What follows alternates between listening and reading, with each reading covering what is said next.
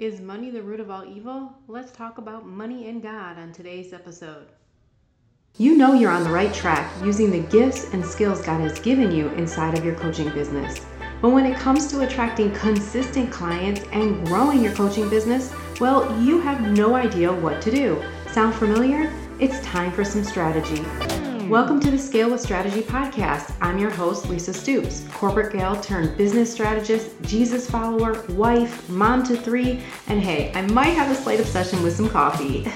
My mission with this podcast is to help you grow your coaching business through biblical principles and smarter marketing strategies so you can serve as a coach God wants you to be and create more impact and income.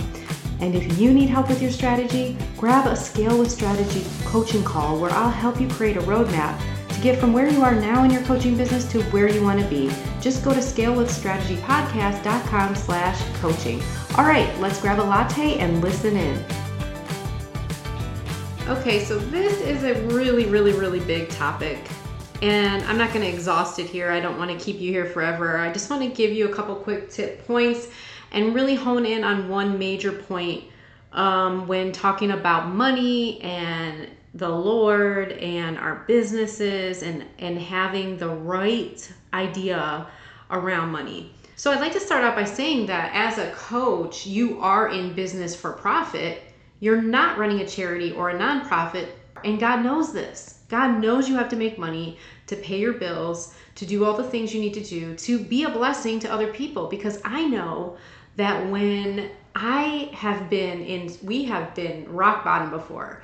And I'm talking, we've gone through bankruptcy, we've been on food stamps, we've done all the things, and we've been in every place imaginable as a family.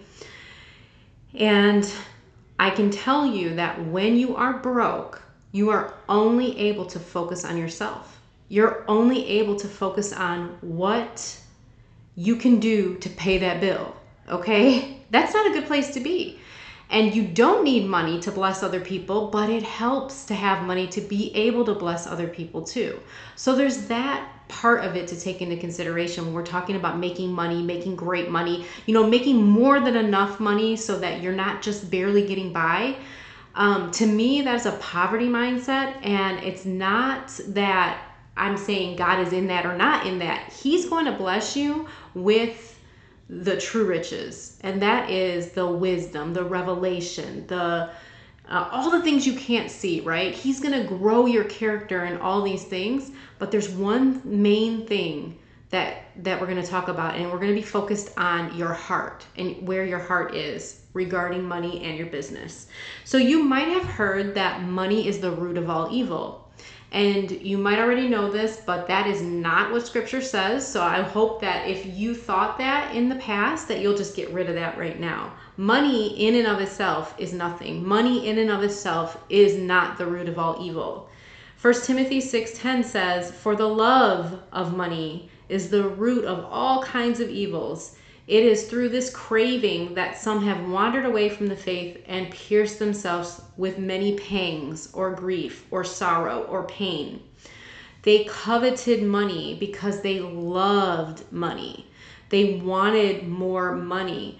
And so coveting something is has to do with reaching out after, a longing for. When you covet anything, it has the potential to, to um, cause you to stray away from the faith.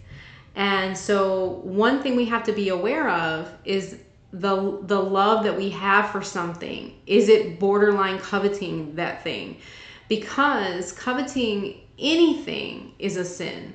And you'll find out in the scripture that you're putting when you covet something, you are putting that thing above God in your heart. And so this is idolatry. In Colossians 3 5, Paul says, Put to death, therefore, what is earthly in you sexual immorality, impurity, passion, evil desire, and covetousness, which is idolatry. Because for these reasons, that's why the wrath of God is coming.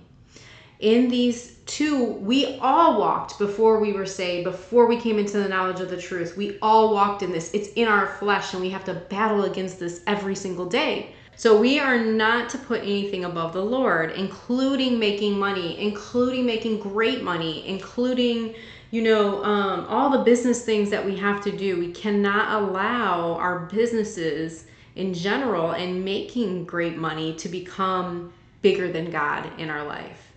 So Matthew 22, 37 through 40 says, And he said to him, Jesus is speaking to somebody, you shall love the Lord your God with all your heart and with all your soul and with all your mind. This is the first and this is the great and first commandment. And the second one is like it. You shall love your neighbor as yourself. On these two commandments depend all the law and the prophets. So that's for us today even.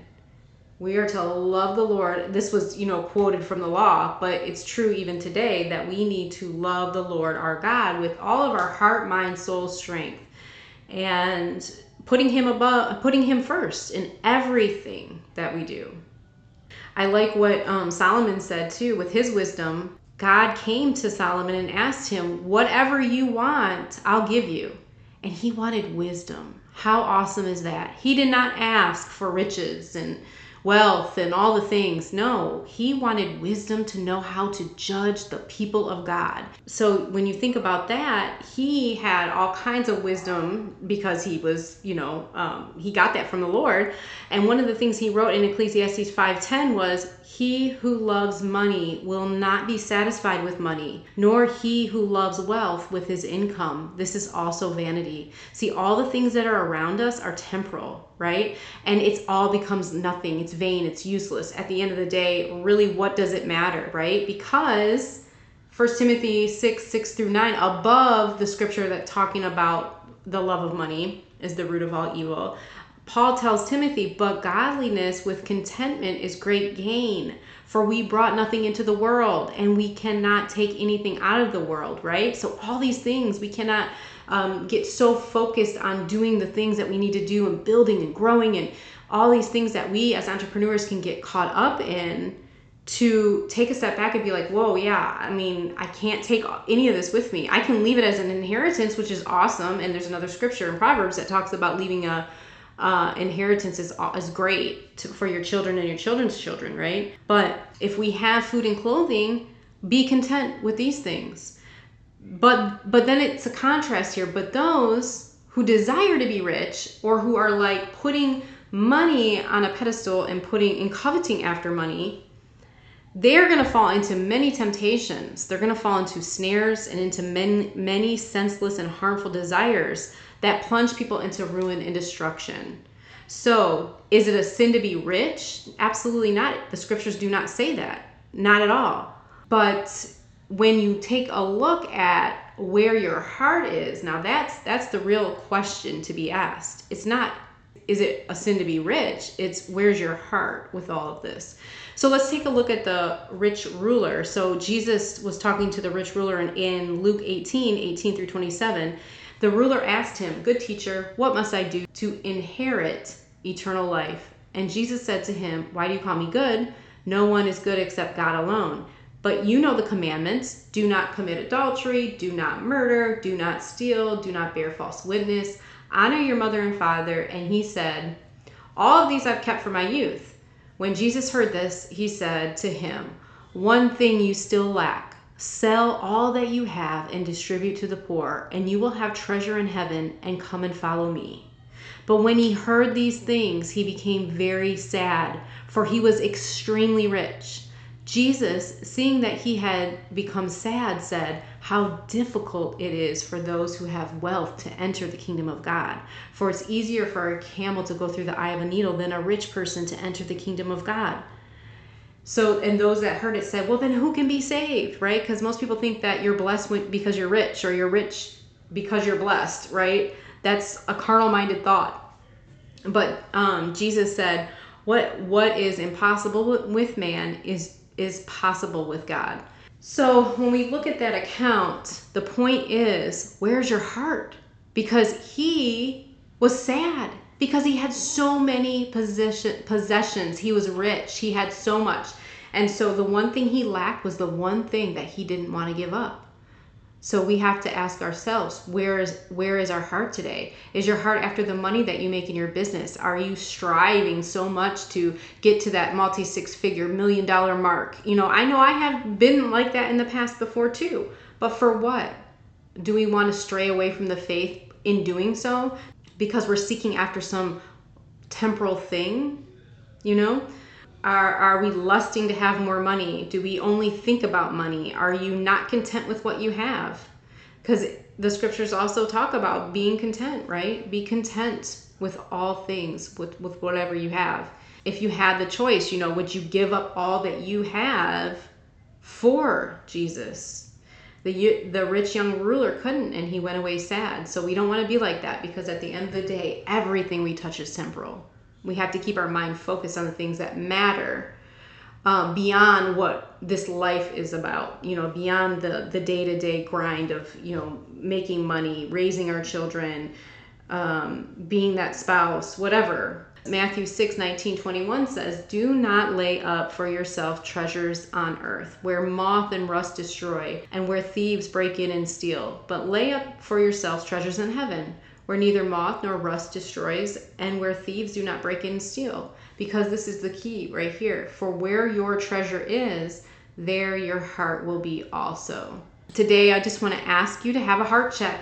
Where is your heart regarding your business and how you're building your business and the day to day things that you do, are you putting anything above the Lord? Are you putting money above the Lord and wanting to make money? Because I mean, I'm I'm I've been there, I've done that. I have to check myself a lot because the world teaches us that making a certain amount of money or certain profitability is, equals success. So we have to redefine our success according to God. What's where is our heart? Because that's where our treasure is going to be, right? in Matthew 6 24 says, No one can serve two masters, for either he will hate the one and love the other, or he will be devoted to the one and despise the other. You cannot serve God and money. So they both can't equally share that space. It just is impossible to do because you're always going to elevate one or the other above. And of course, we want to elevate God above. And that's where we want to be. He's the only one that should be elevated above everything else. So, just a quick little reminder and stirring up to help you with money today, whether or not you are making it an idol or not. Have a heart check today and make sure that you don't put anything above the Lord God Almighty. All right, I hope this blesses you, and I will talk to you soon. Have a great day. Hey there, before you go, if this podcast has inspired you or blessed you in any way, then I'd love, love, love it if you do two things for me. One, share this podcast with another entrepreneur in Christ. Two, go to Apple Podcasts and search for the Scale with Strategy podcast and leave me a review. And hey, if you need support in your business, I am here for you grab a Scale with Strategy session at scalewithstrategypodcast.com slash coaching. And as always, I pray that the grace of our Lord Jesus Christ be with you. Amen and amen.